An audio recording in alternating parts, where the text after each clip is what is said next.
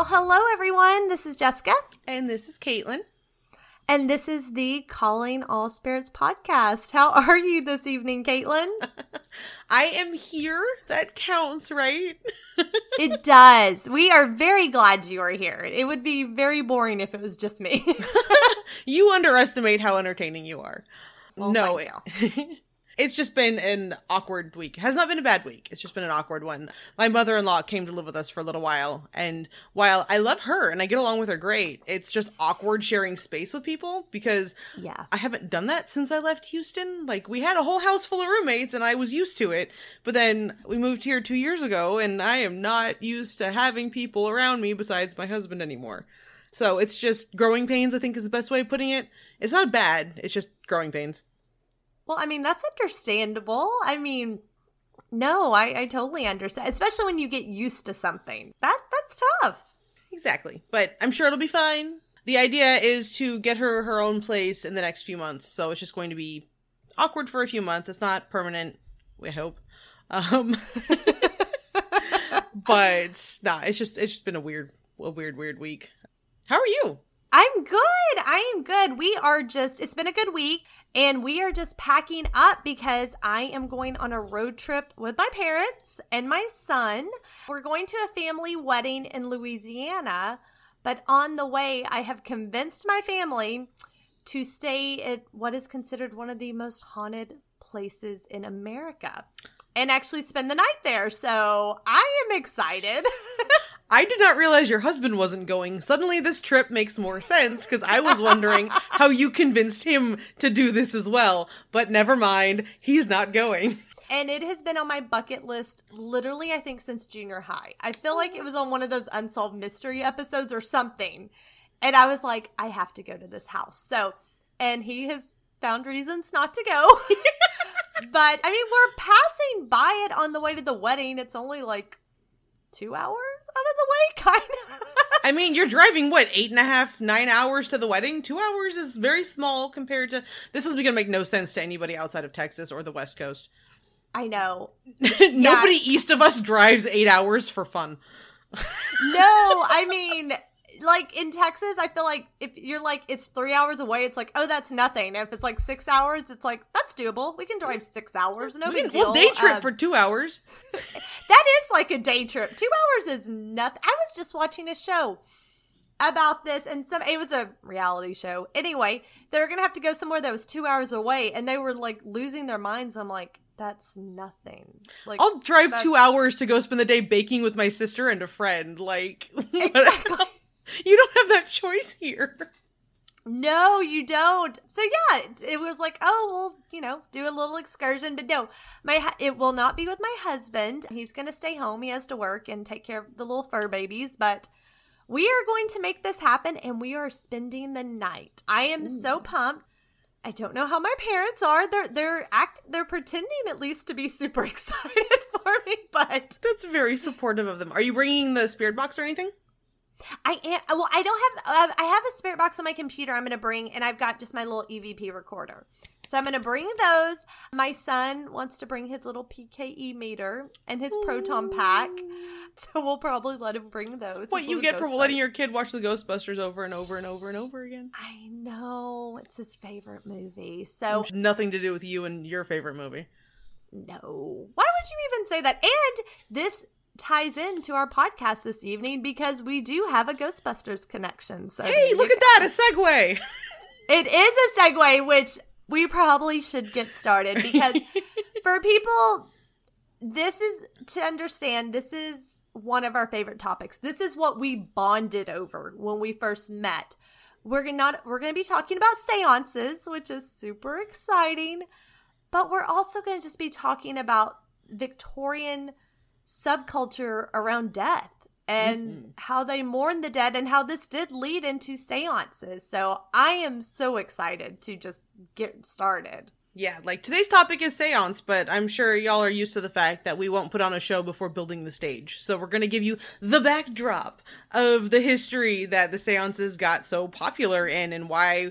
I mean, obviously, we all have that image in our heads of the Victorian seance with the candlelight part of that is because of history and part of that is because Hollywood, but Hollywood pulled it from history and there's a reason for it. Are you ready?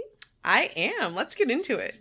Okay, well, to set our scene, we are going to explore the Victorian way of death. So, for Victorians, grief was more than an emotion. It really was a way of life for them. And of course, death has been a part of life since time began. But during the Victorian period, it's really acknowledged that this is one of the golden ages of grief. Death penetrated the Victorian home at all levels and across class distinctions. And this is really because during the Victorian period, the loss of a loved one, especially children, was sadly a very frequent and a very common occurrence just everyday causes, including consumption, influenza, pneumonia, even insignificant things such as a minor cut could become infected and it could lead to a passing. So Victorians just decided and responded by embracing death with resignation and ritual. Mourning really became a subculture impacting how they dressed, how they behaved in society, and even how they decorated their homes. Absolutely. It it touched everything and every aspect of your life. Like from the second you got word that a loved one had passed, or if you were an immediate family member who was there when they passed, you instantly had a list of things to do and places to not be technically speaking. Like you had to immediately put out the funeral announcements and order the funeral cookies and make sure you had your appropriate wardrobe because you couldn't simply just wear black to the funeral like we do today. You were in black for a time period, especially if you were a close family member and heaven forbid you were the wife and it was your husband who passed. If you were the woman in the situation, you were in mourning for years. I actually read a source earlier today that said it could be up to four years, depending sometimes. I'm used to the oh two year pattern that we're used to hearing, where you have the first year of full mourning, where you don't really wear any jewelry, you wear all black, and it's not a shiny black, it's a very dull black. And you don't go to most social occasions. If you do, it's because it's like a wedding or another funeral, and it's stuff that you can't really get out of, so to speak. And then you go into half mourning where you can wear a little pop of color in the form of lavender or gray. And you can go to some musical situations, uh, what's the word? Concerts. There we go. Some musical concerts where, why would I forget the word for concert? But it had to be really somber and very respectable occasions. It was very, very restrictive in your movement because the idea was that you were to be secluded from society for the most part like if you were a kid and or not a kid if you were the person you were the child and your parent passed then it was like six months. Right. And if you were a servant you just had you know a black armband to represent that the household was in mourning because somebody in the house had died. Of course if you were the man of the situation you were expected to be out in society providing for your family. So you weren't nearly as restricted although you were wearing a lot of black. And then naturally as you go throughout the different levels of society, the less money you had, the less restricted you were in life because there was an accepted concept that if you did laundry to help bring in money for your family, you were not going to be secluded from society for two years. That was just not exactly. feasible. So it was very much class based, and I know that it started bef- like at the beginning of the Victorian period because so much in each era that we just because we put labels on it and time period distinctions, the movements changed throughout the whole thing. Like the world was very different from the beginning of Victoria's reign to the end. I seriously associate this entire process with her and her mourning Albert because yes, he passed and the world stopped for her. Like she was in mourning her entire life after he passed. Like she lived another 20 plus yeah. years and she never stopped wearing black. He the, he left a glass of water next to the bed when he died and she had it there for the rest of her life. Like they changed it yes. out every day. The the servants would wash it or at least rinse it and put it back with a full glass of water, but oh my god, the world stopped for her. And of course, because the idea of keeping up with the Joneses or keeping up with the Kardashians is not new. Uh, you have Why? somebody rich, powerful, and or famous doing it, naturally we're all gonna do it. So I do credit her for why it became as popular as it did how she would grieve for him. I mean, they went about life as if Albert was still alive in a sense.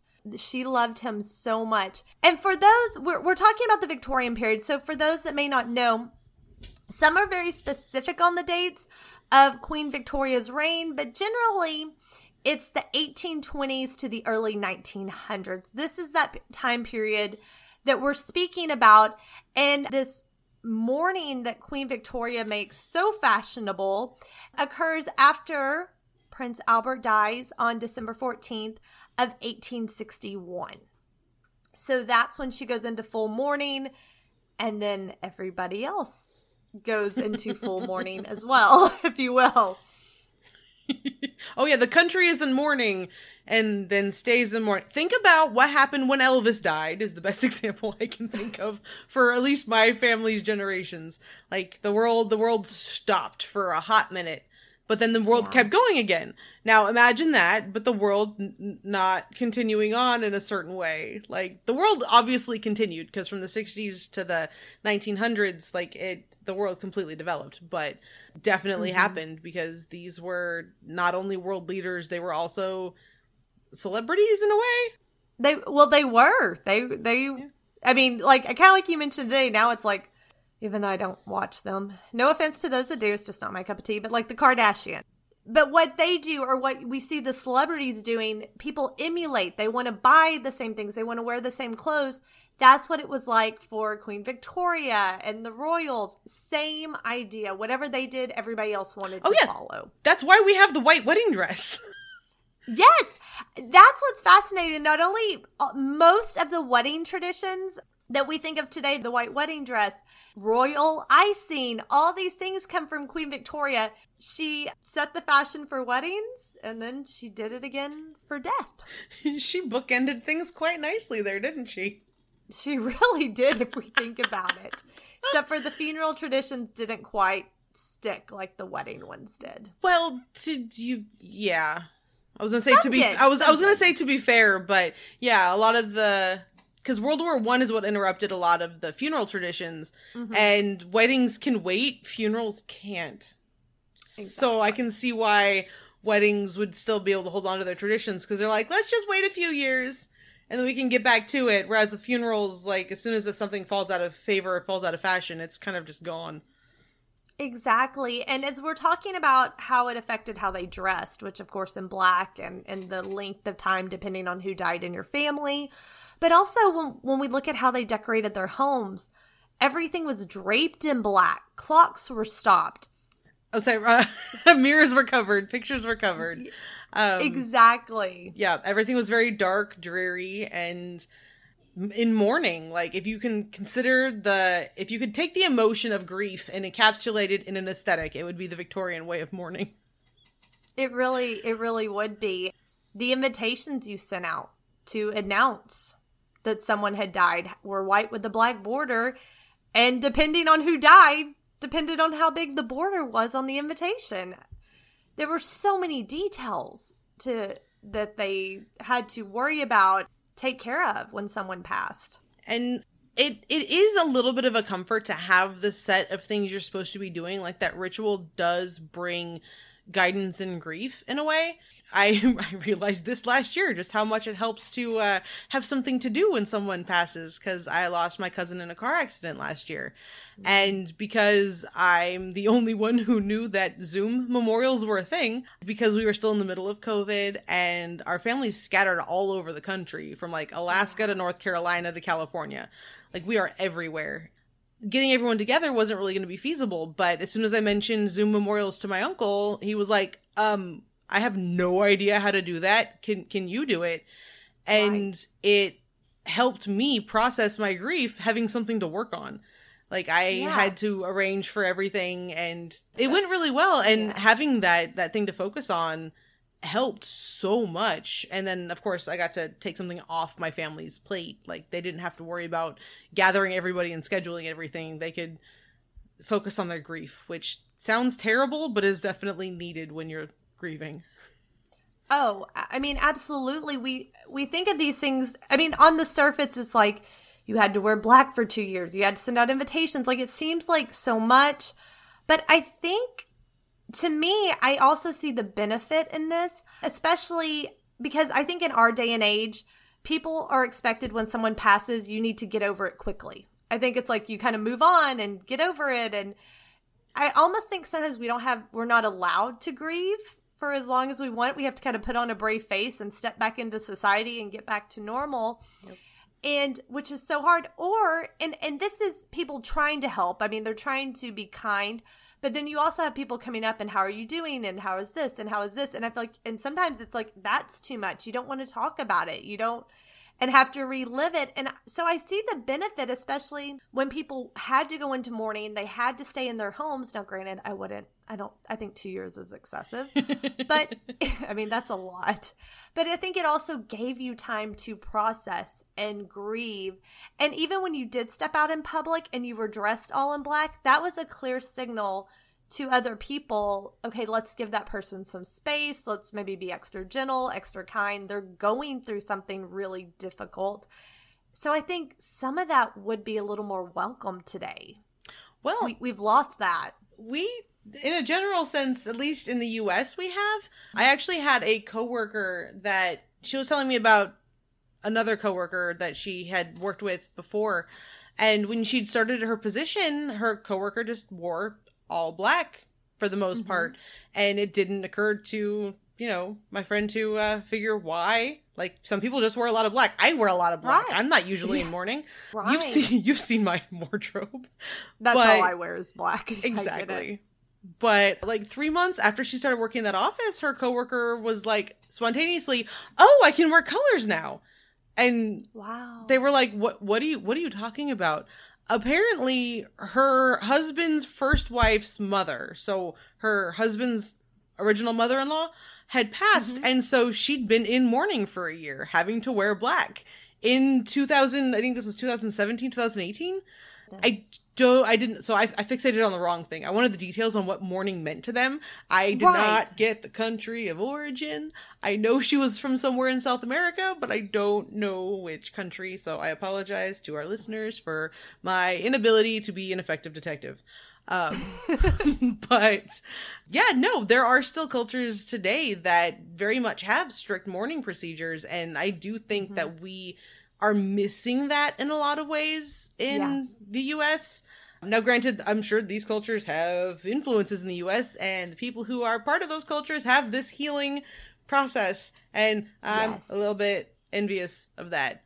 No, I think you're absolutely right. Having that space and having those social indicators and those cues of you know, this is why you don't go bugging somebody like, oh my god, why are you crying? Okay, well, she's right. all in black and she's wearing a veil. Let's make some assumptions and leave her alone. Yeah? Cool. Exactly. I agree 100%. And as we're talking about, I mean, if anybody's following the timeline, so he, Prince Albert passes 1861. So these mourning traditions are already starting to take hold. We also have the beginning of the Civil War in the United States. And from 1861 to 1865, you have 620,000 men. Not that there weren't some women that were casualties too, but mainly, predominantly men that lose their life, which at that time was 2% of the population. So, just this incredible amount of loss, pe- people losing husbands, brothers, sons, cousins. It's it's just no wonder that people just it, it just spread and people are just like, okay, we have to embrace this somehow to deal with this. Yeah, the culture of mourning and the dealing of death go hand in hand, and in this case, everybody had to contend with it. You'd be hard pressed to find somebody who hadn't been affected by loss during this time period. It was not feasible, and I mean, that's also this is also where we get embalming as a tradition in the U.S., but that's a different podcast episode. but yeah, the timing was just ridiculous for it to take off on both sides of the pond. Like you have Victoria on one side in perpetual grieving, and then the U.S. gets you know with that one-two punch and loses two percent, like you said, of the population. So yeah. it was well timed to take off on both sides. So in their grief, so they're finding ways to deal with death and to grieve and to mourn. And it's not surprising that when they're suffering so much for these people that they've loved that have passed, you have also emerging and growing during this time is spiritualism. And it's now we have an opportunity to reconnect with our loved ones. I mean, it's no surprise that they just embrace the movement with open arms. During this time period, you see the growth of it where at the end of the 19th century, you have between 4 to 11 million people identifying as spiritualists in the United States alone. Yeah, that's a that's an even bigger percentage of the population. That is how big was the population of the US at that time? I don't know. Hang on, let me look that up. It's worth quick. a yeah. Cue the weird wait time uh, hold music. no, I mean it just makes sense, and I think there's such a misconception while you're looking it up. I think people on the surface they look at the Victorians and like, ooh, they were creepy. Ooh, they they dressed in black. They had veils. They had all this stuff, and it's like, well, if you had lost all these people in your life, what would you do? you would probably be doing the exact same thing they were. I mean, I think people just get twitchy because they know about the uh, death photographs. Yeah. Well, that the death photography was a thing, but also people didn't have their picture taken on a regular basis. Oh, yeah. And if I lost my husband and had a chance to have one more picture of or have a photograph of him, I would have probably embraced it and said, "Let's do it." Absolutely. You just have to kind of put yourself in the time period and not the modern mindset. Yeah. Yeah. It, it's a very different world. And in the year 1800, so at the very beginning of this, the population of the mm-hmm. US was 5.3 million. So, wow. granted, as this moves on, I'm trying to find.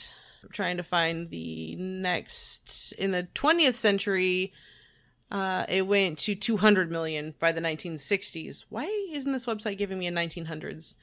Anyway, it's a huge chunk of the population, and and like we said, anybody that wasn't affected by this, like, there's no way to not be touched by a death of somebody you loved during the period of the Civil War. So, why wouldn't you want one last chance to say hi? With a better understanding and a better contact context, excuse me, of what's happening in the US, we're going to move into a little bit of spiritualism, which takes us into the seance. So, of course, as we know from previous episodes, um, if you haven't listened, turn this off, go back now, and then come back. But the central principles of the spiritualist movement was this belief in the continu- uh, the continuation of life after death. Of course, it began in upstate New York in 1848 and reached the shores of Britain in 1852. So culturally prevalent was spiritualism that it attracted leaders and scientists of the day, and even skeptics felt compelled to at least explore its ideas. And in the span of four decades of, of this time period, it said that a new book about spiritualism was published once a week, which is huge wow. because of all it took to publish a book exactly. You're still hand lettering the printing press and rolling the ink on. Like yes, I, I don't I don't understand how not how the obviously how they came up with the content makes perfect sense, but how they were able to get the printing companies to do this. Like they were independent little businesses that just rolled these out literally one after another. And I mean, you all heard the titles in the last episode. You start with a title that long and then it just keeps going.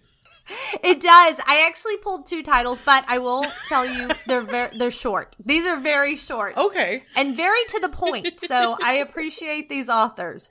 So two of the works I found and the hundreds produced. One was Evenings at Home and Spiritual Seance and the other was Shadowland or Light from the Other Side. So that was just two of the titles. And there are also more. Right. Yeah, to the point. You know what we're talking about. I appreciate it. There were also more than a hundred American spiritualist periodicals in regular circulation at this time. Inside the periodicals were advertisements for public lectures, and for private seances being held in nearly 800 cities and towns across the country. And just a little side note, we always talk about the North and upstate New York, especially, which I mean, it's still like, it's kind of like where it all starts, where it's really prevalent. What surprised me, and the more research I do, the more I find more evidence, this was even going on in Texas. I don't know why I just felt like it wouldn't travel down to Texas as much because now it's not as accepted as it is in other parts of the United States, but oh no, it was happening all over the state. They were having seances and spiritualist churches and all kinds of stuff. So this was across the country. So what I'm saying is that Texas picks and chooses what it wants to focus on. It's its history, and it uh, doesn't want to talk about the parts that make it seem to uh, Californian or East Coast. Yeah, exactly. Even in my little hometown, I found two uh, articles in a newspaper of so and so's having a seance tonight. That's so fun. Yeah, it's really cool. Future research project one day, but it's just to show this is widespread. I'm so excited to let enter the Victorian parlor, if you will, and explore what was regarded as the most exciting method of spirit communication the seance. Now, as the little teacher in me, we start with definitions. I like a definition. Merriam Webster describes us or defines a seance as a session or sitting, a spiritualist meeting to receive spirit communication. Seance is French and means to sit or assemble. And the first known use of the word was actually in 1802. That is so, so cool because, like, the literal definition of the word hasn't left like our vernacular because like we don't say seance very much anymore unless we're trying to make a dramatic point in a situation but like when you're consulting with a psychic or a medium a lot of the times or like when you're giving readings at least in the circles i run with it's still referred to as a sitting. Like you'll be the one who's available for sittings at the the occult store or at the psychic fair. And that's just so cool that while the word has shifted the word hasn't changed at all no, I, I thought it was really interesting too. Yeah, exactly. We call them sittings. Or I know, like in the circles I practice with, which for those that don't know, when, well, even experienced mediums have circles. And um, we'll dive into this a little bit more but it's kind of like our practices like when we when we gather together to practice if you will but it's working with your sitter or if that or that could be your client as well your client is your sitter so I just think it's so cool that we still use the same terminology. We may not say seance that often, but sittings and sitter, it's very common. And the sitter is just the seance guest. That's what they called them. They were um, usually numbered between anywhere from four to 12 people who sit in an alter- alternating male female configuration and typically in a circle. That's why we still have mediumship circles today. Even though you're rarely sitting in a circle. Exactly. And especially with, with COVID, we were sitting in Zoom rooms. we were over Zoom. That is something to point out today during practices. Sometimes we'll sit the chairs in a circle, but it's just like you're having a meeting, like just like a normal meeting. So it's a um, gathering. It's fine. It is. but it's still Sometimes called circle it's still called Circle, which is really cool. And that's where it came from. So, in the beginning, we first begin to see the table and group sessions in the late 1850s. Of course, many attribute it to the Fox sisters, who developed a simple form of communication with clicks, tapping, and knocks coming from an unseen source. But of course, I mean, as the Fox sisters gained popularity, seances took off across the country. And they really became the new highlight of the social scene and were especially popular among the upper and upper classes and middle classes. Well, I mean, that kind of makes sense. They have more free time, and that dollar for entrance fee is a little bit less, you know, my kids won't eat for them than it is for the poorer classes. Exactly. Exactly. They had the funds and time to enjoy these. Very good to point out. So, we're going to look into the setting and kind of the elements of the seance, but I want to take a moment because a lot of this information comes from a brilliant source. It's a book and I have to give credit where credit is due because I found so, so, it was such a wealth of information that I'm going to share with you. So the book is called A History of Ghosts: The True Story of Seances, Mediums, Ghosts, and Ghostbusters. And it is by Peter Aykroyd and co-authors were Angela Narth and Dan Aykroyd of the Ghostbusters. we told y'all Ghostbusters was going to make another appearance. It does. And I'm because I don't know if people know that. And I'm, trust me, I could do a whole podcast. I'm not. But Dan Aykroyd's family and his grandparents and back, they were spiritualists. And I, that's kind of what inspired him for Ghostbusters, which I just think is the coolest thing ever. So Peter Aykroyd is his dad. And so he's talking about his family's history with spiritualism. And it is a it's probably one of the best books I found on this subject. So I want to give credit where credit is due. This is not sponsored, but just I highly recommend it if you're interested in this history. Go get it. It's on Amazon. It's amazing. So just wanted to put that in. So let's set the scene of the seance. They were often held in the comfort of one's home parlor, and they took place around a large table in a dark or dimly candlelit room and of course were led by a medium. And I know that we have the image of it being like intentionally dramatic with candlelight, but think about the Victorian period for a second, y'all. What other source of light is there after dark? like you may have gas lighting if you live in the city, but like candlelight is all you have and during doing it during daylight, especially if you're in an agrarian community, for the most part, in the winter where you're bored and you have nothing to do all night, is when you're gonna ho- go to the seances. You, you, you need lighting, and unless you're gonna spend a ton of money on candles, you you have the dimly lit room. It was it was functional.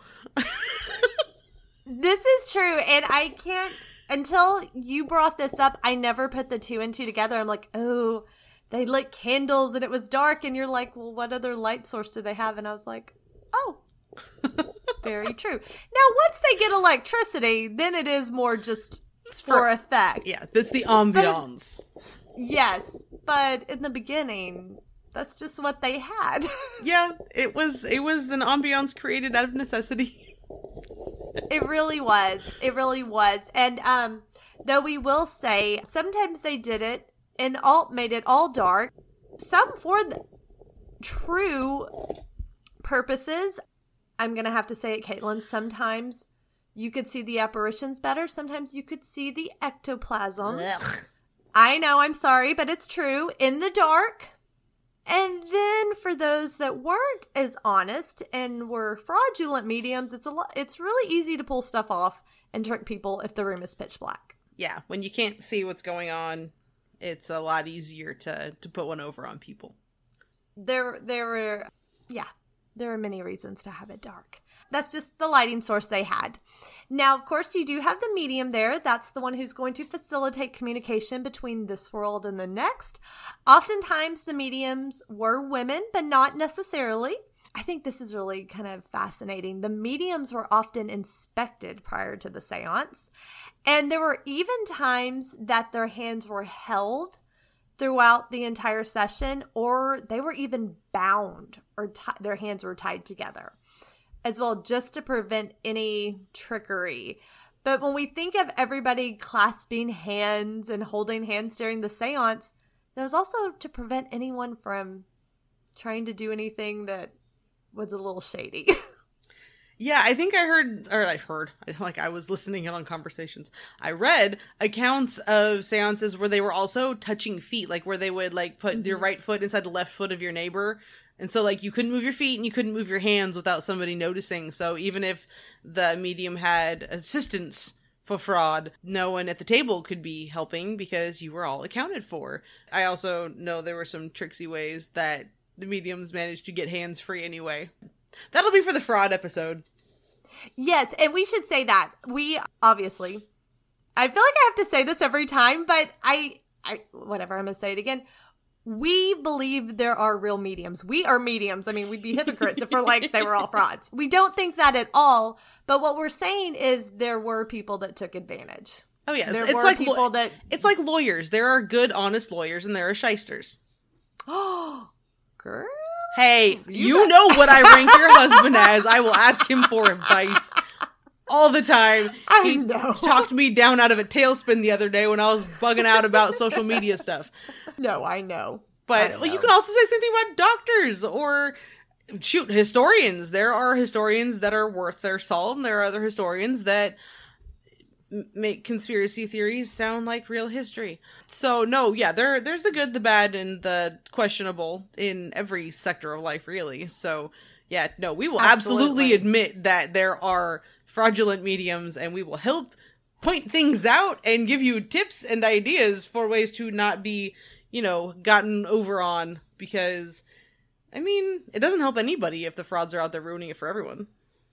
No, and and we would just we wouldn't we would be remiss if we didn't mention the good, the real mediums, what they did, and have to admit that there were some that that were frauds. So, well, we I just wanted to put that out there that there were some wonderful, wonderful, amazing mediums during this time. So, people held hands.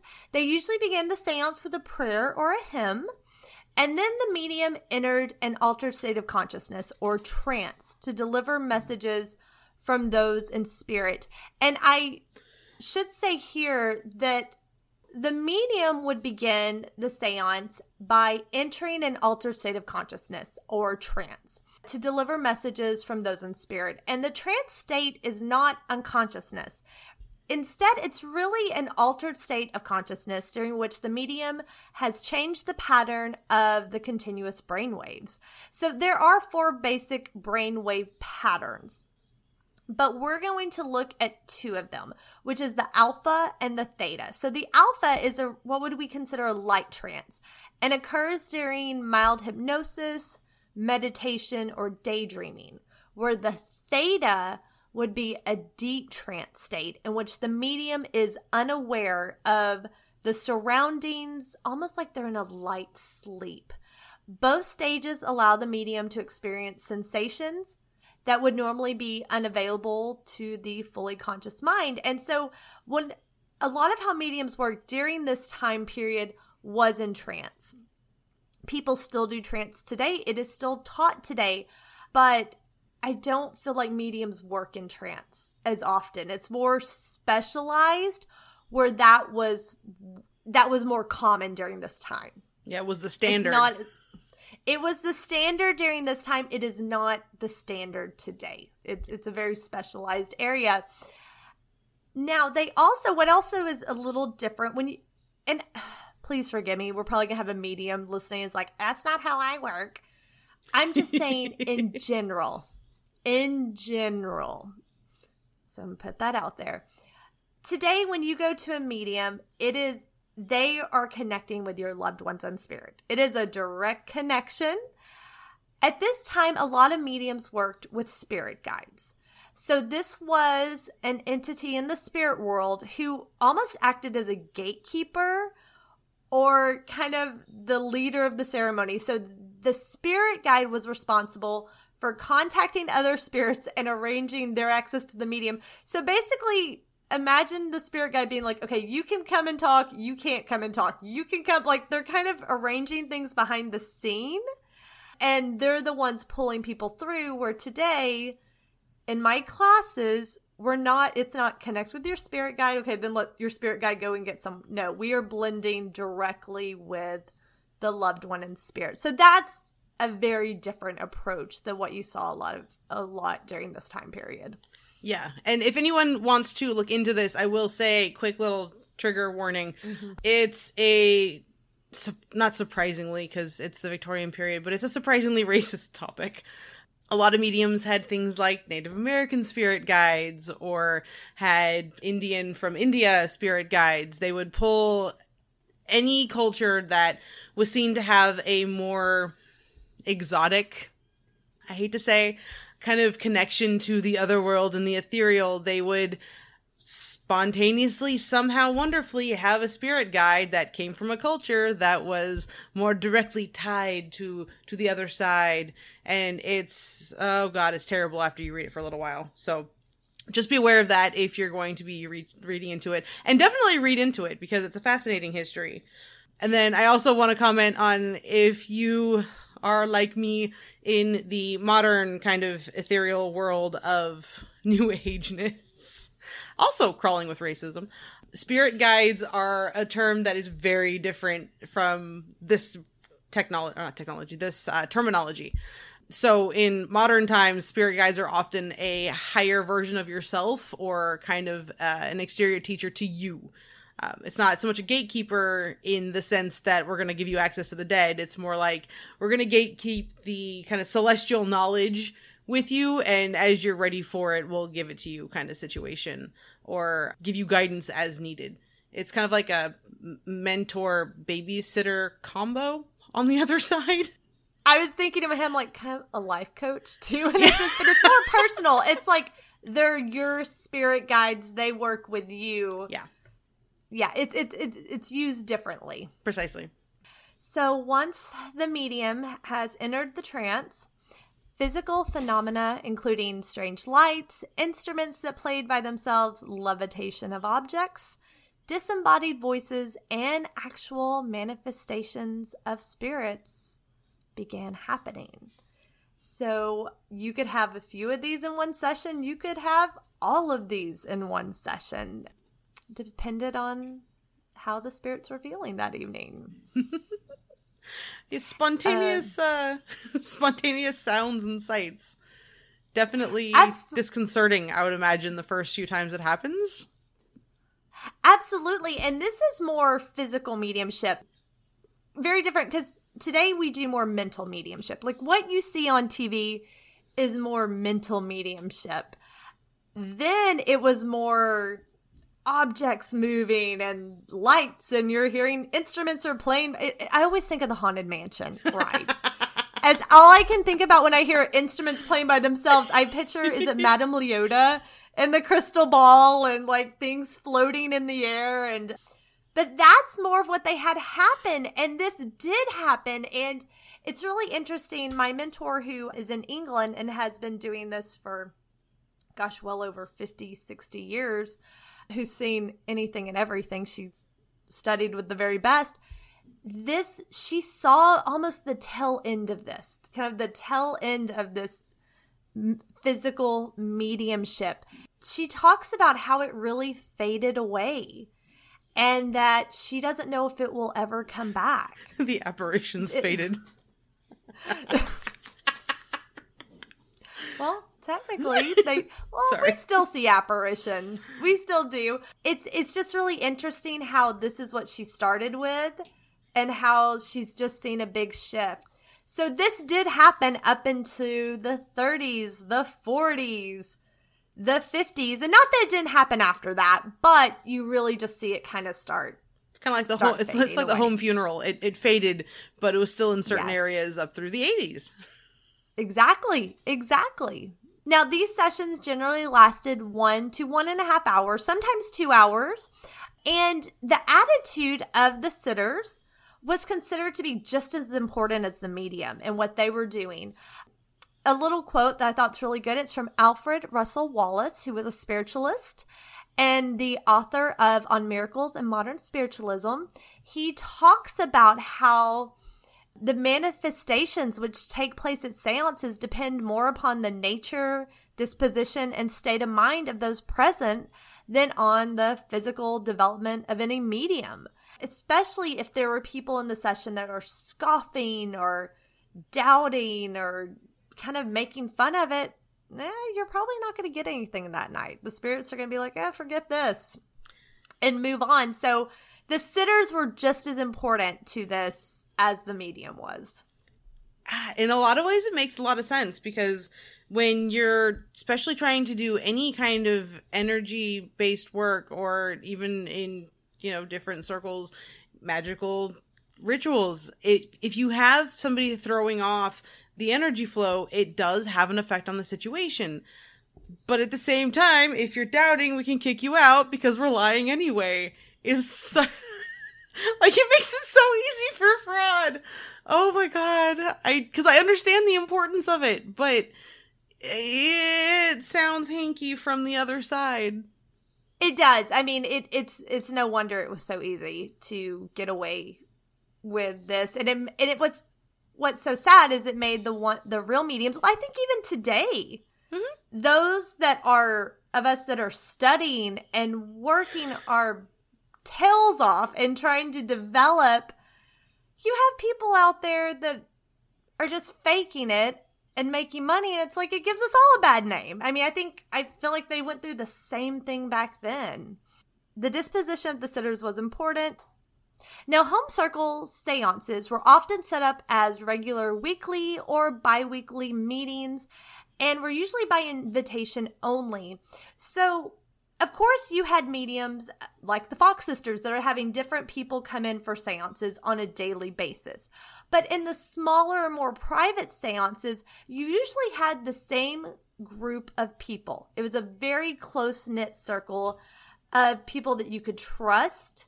And you're meeting with this group of eight to 12 people either every single week or every two weeks, and you're sitting and having a seance and this almost the same way we set up mediumship circles today. The ones I attend, you meet every single week, same day, same time. Sometimes you go to two a week. It's that same idea because, and the spiritually spiritualists of the time believe this as well, that it creates a certain level of trust and a certain level of comfort, which was needed in order to, at that time, summon the spirits. The most successful seances took place where you had a body of regulars, people that are meeting on a consistent basis over an extended period of time. That makes a lot of sense, honestly. I picture it kind of like the way uh, neural pathways are established in the brain. The more you go down that repeated kind of path, the easier it is to find it no matter what you're doing. Like if you have the rep- repetitive memory of how to get there, you know how to get there either in your mind or in physical space. So training yourself on the spiritual plane to do the same thing, it human nature wise, it makes perfect sense, honestly. It does. It's hard enough as a medium or doing this work because there's you have to release in a sense and just trust and believe and you really need that comfort level to just be like, okay, I'm just going to put myself out there and I'm going to trust. And if you have people that are doubting or you don't know them, it's hard. It's hard. It, it's, I, I totally understand this. Yeah, well, gee, Caitlen, um, why don't you practice more? Oh, because I don't trust. we just need to get you in a good circle. We just need to get you in a good circle, and then you can trust more. Okay, that's optimistic of you, but I will give it a shot. well, I can be in your circle, and we just need a handful of more people, and we're good. There we go. Good plan. Because I do yeah. trust you. That is true. And my people are chatty, so they always like to come in and talk. Good. so I found two resources, and they're they're a little lengthy to finish it out, but I just think they're so neat because they describe seances from this time period. So I just wanted to share these. So the first one is the International Survivalist Society, which gave a brief description of a typical seance. So here we go. It says a group of people sit themselves in a dark room. They join hands. After a few minutes or more, one of their number passes into a sleep-like state. This is the trance. It the spirit entity, may display various automatisms, such as writing or visions or speech. This latter occurs when the medium's own voice is used by a trance personalities whose speech habits and voice timbre generally differ quite considerably from those of the medium in the normal waking state. So basically, when they're in trance, their voice changes. I've even heard sometimes when people go into deep trance, the appearance of their face can even change. Like they can take on some of the characteristics that's of the loved one in spirit. That's very trippy to think about. I know. I know. I would love to see someone do trance. I just think that would be and someone that's good at it and knows it. I would love to see it. Same. Now, the last description is from 1852, and I really wanted to include it because it's actually William Lloyd Garrison describing a seance with the Fox sisters. And if anyone ever reads this description, you're going to know I cut I had to cut out sections because we would be here for like another 15 minutes. So it was a long description. So I've I've I've cut it down a little bit. So here we go. What was it like to be in a seance with the Fox sisters? Well, the circle was composed of six gentlemen and four ladies. We sat around in the usual manner, hands of each individual upon the table. While waiting for some demonstrations from the invisible world, we had our right foot patted as if by a human hand, and the right leg of our pantaloons strongly pulled by some unseen agency. Raps were then distinctly heard. The presence of several spirits were indicated during the evening, and satisfactory tests were made. But the most communicative and efficient one purported to be that of Jesse Hutchinson. He then spelled out the following communication by the alphabet. I am most happy, dear friends, to be able to give you such a tangible evidence of my presence. The good time has truly come. The gates of New Jerusalem are open, and the good spirits, made more pure by the change of spheres, are knocking at the door of your souls. Various objects were also placed on the floor and under the table and moved about, plus the name Jesse was written on a sheet of paper placed beneath the table. Another spirit, father to one of the women present, told them, The subject of spiritualism will work miracles in the cause of reform. So that was a sitting with the Fox sisters. I know. I love that. I love little Jesse. I think that I'm impressed that he used rapping to spell out that message. yes. yes. And Like- what that is such we have talked about this that the rapping we're talking about they had to knock until they stopped and you're like okay that was a B knock knock knock C I mean that took a lot of time Like, there's a lot of T's in that sentence. Like, what happens if you miscount and you have to start over again? Like, I don't have the patience for the Ouija board. Can you imagine? No. No, no. we we, Caitlen, we we have discussed this. We would have probably not done well. this. Like, or we would have just jumped to either trance, or we would have jumped to automatic writing. Like, Yeah. we, we got to skip ahead. Somebody figure out how to hear exactly what they're trying to say or like interpret what they're getting at because this is it's been 45 minutes and you're on the second word. Could we please? oh, good thing poor Jesse didn't come to you as a medium. You'd be like, okay, because he would say, "I am most happy." You'd be like, "He's good. He's good. He's happy. He's happy." He's fine. He's in the Summerland. We're good. Look at that. Time's up. I'm going home. Bye. And poor, and you just hear the tapping continue. Be like, I don't hear anything. Do you hear? I don't. I don't hear anything. I don't care if it's on my bed frame. Also, Oh my god. oh, thankfully you are a modern day medium. and I don't even have my own circle. They didn't kick me out anyway. she keeps leaving two words in. She can't come play anymore. oh my gosh. Oh my goodness. That is funny. Poor Jesse. No, We I'm glad that he had talk. people who were who were patient and willing to let his poor little hands rap out the worst version of Morse code I've ever heard of in my life. Oh my gosh. Oh my Oh my goodness, he would hate you. Yep. A lot of people do. It's fine. no, they don't. That's not true. That is not true. Oh my goodness. Well, he got his message across. And now that was the thing back then. We joke about the rapping and how long it would take, but these were like beautifully eloquent messages. They were just very long. Very, very long. Yeah, no. So, some somebody find a different way. Well, that's probably why the talking boards came about not long after this. I guarantee that had something to do with it. I can't sit here for four hours anymore. There's got to be a better way. What if we said the alphabet and we could just get them to point at the alphabet letter they want to point at? Oh look, we have talking boards. Shortly followed by the Ouija board. It's it's fine. We found the solution. It's finger spelling and it's long, but it's shorter than what we had. It's an improvement. True. True. I like it. I like it.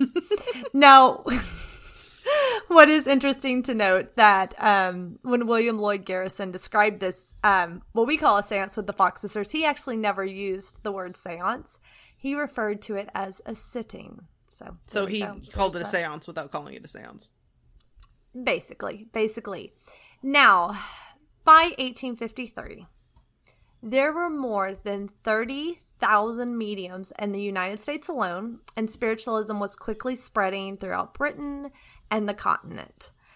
But what we kind of talked about tonight, sadly, but not surprisingly, you had many charlatans taking advantage, trying to make a profit, and each time a fraudulent medium was exposed, it brought a barrage of skepticism directed towards the movement Yeah. which we're going to look into more later. But by 1853, to have 30,000 mediums, and that this is the beginning of the movement. I mean, we remember the Fox sisters are 1848. Yeah. So by a couple of years later, we've got 30,000. That is just going to grow and take off. That's exponentially bigger. Like 30,000 mediums by 1900, you know, give it 50 years. I can absolutely Mhm. see it. But yeah, it's five years.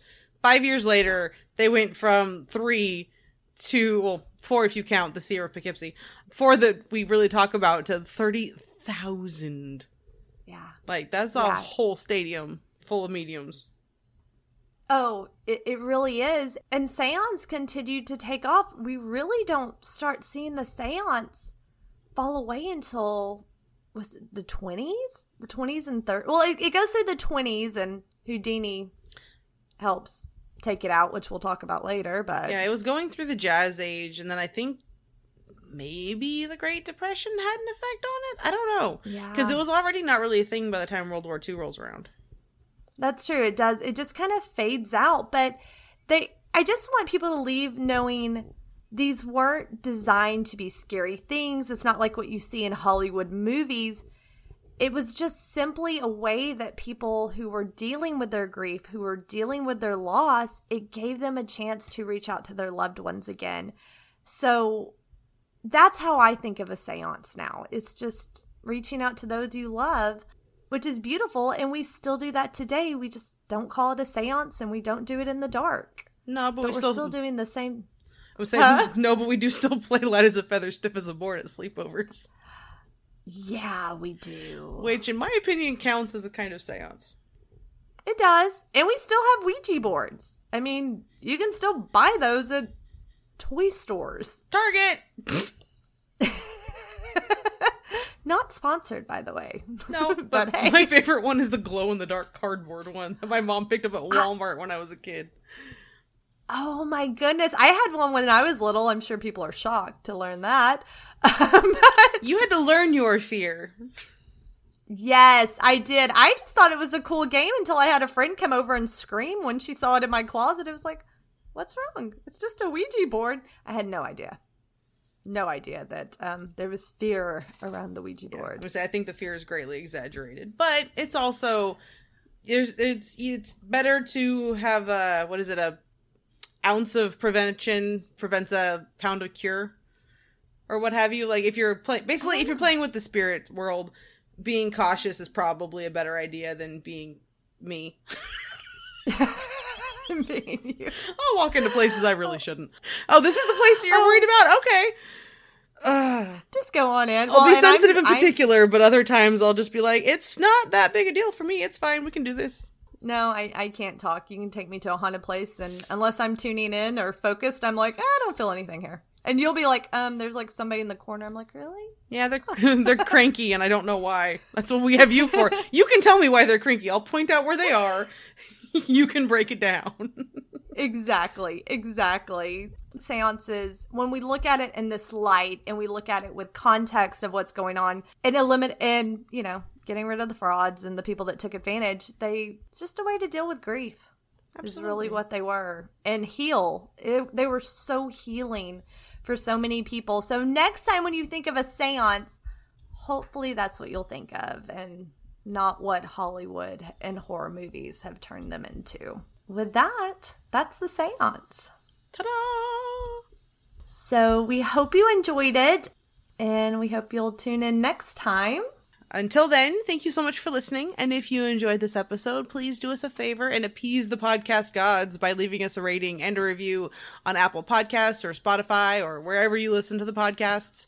And while you're there, please hit subscribe so that you know when we release new episodes. Also, we want to hear from you. So let us know what you think about this episode and if there are any spirited topics you want us to explore in future episodes. You can find us on Instagram or Facebook at Calling All Spirits Pod, or you can email us at callingallspiritspod at gmail.com. And I mean, if you're feeling lucky, you can try to contact us via the Ouija board. Ooh. Until then,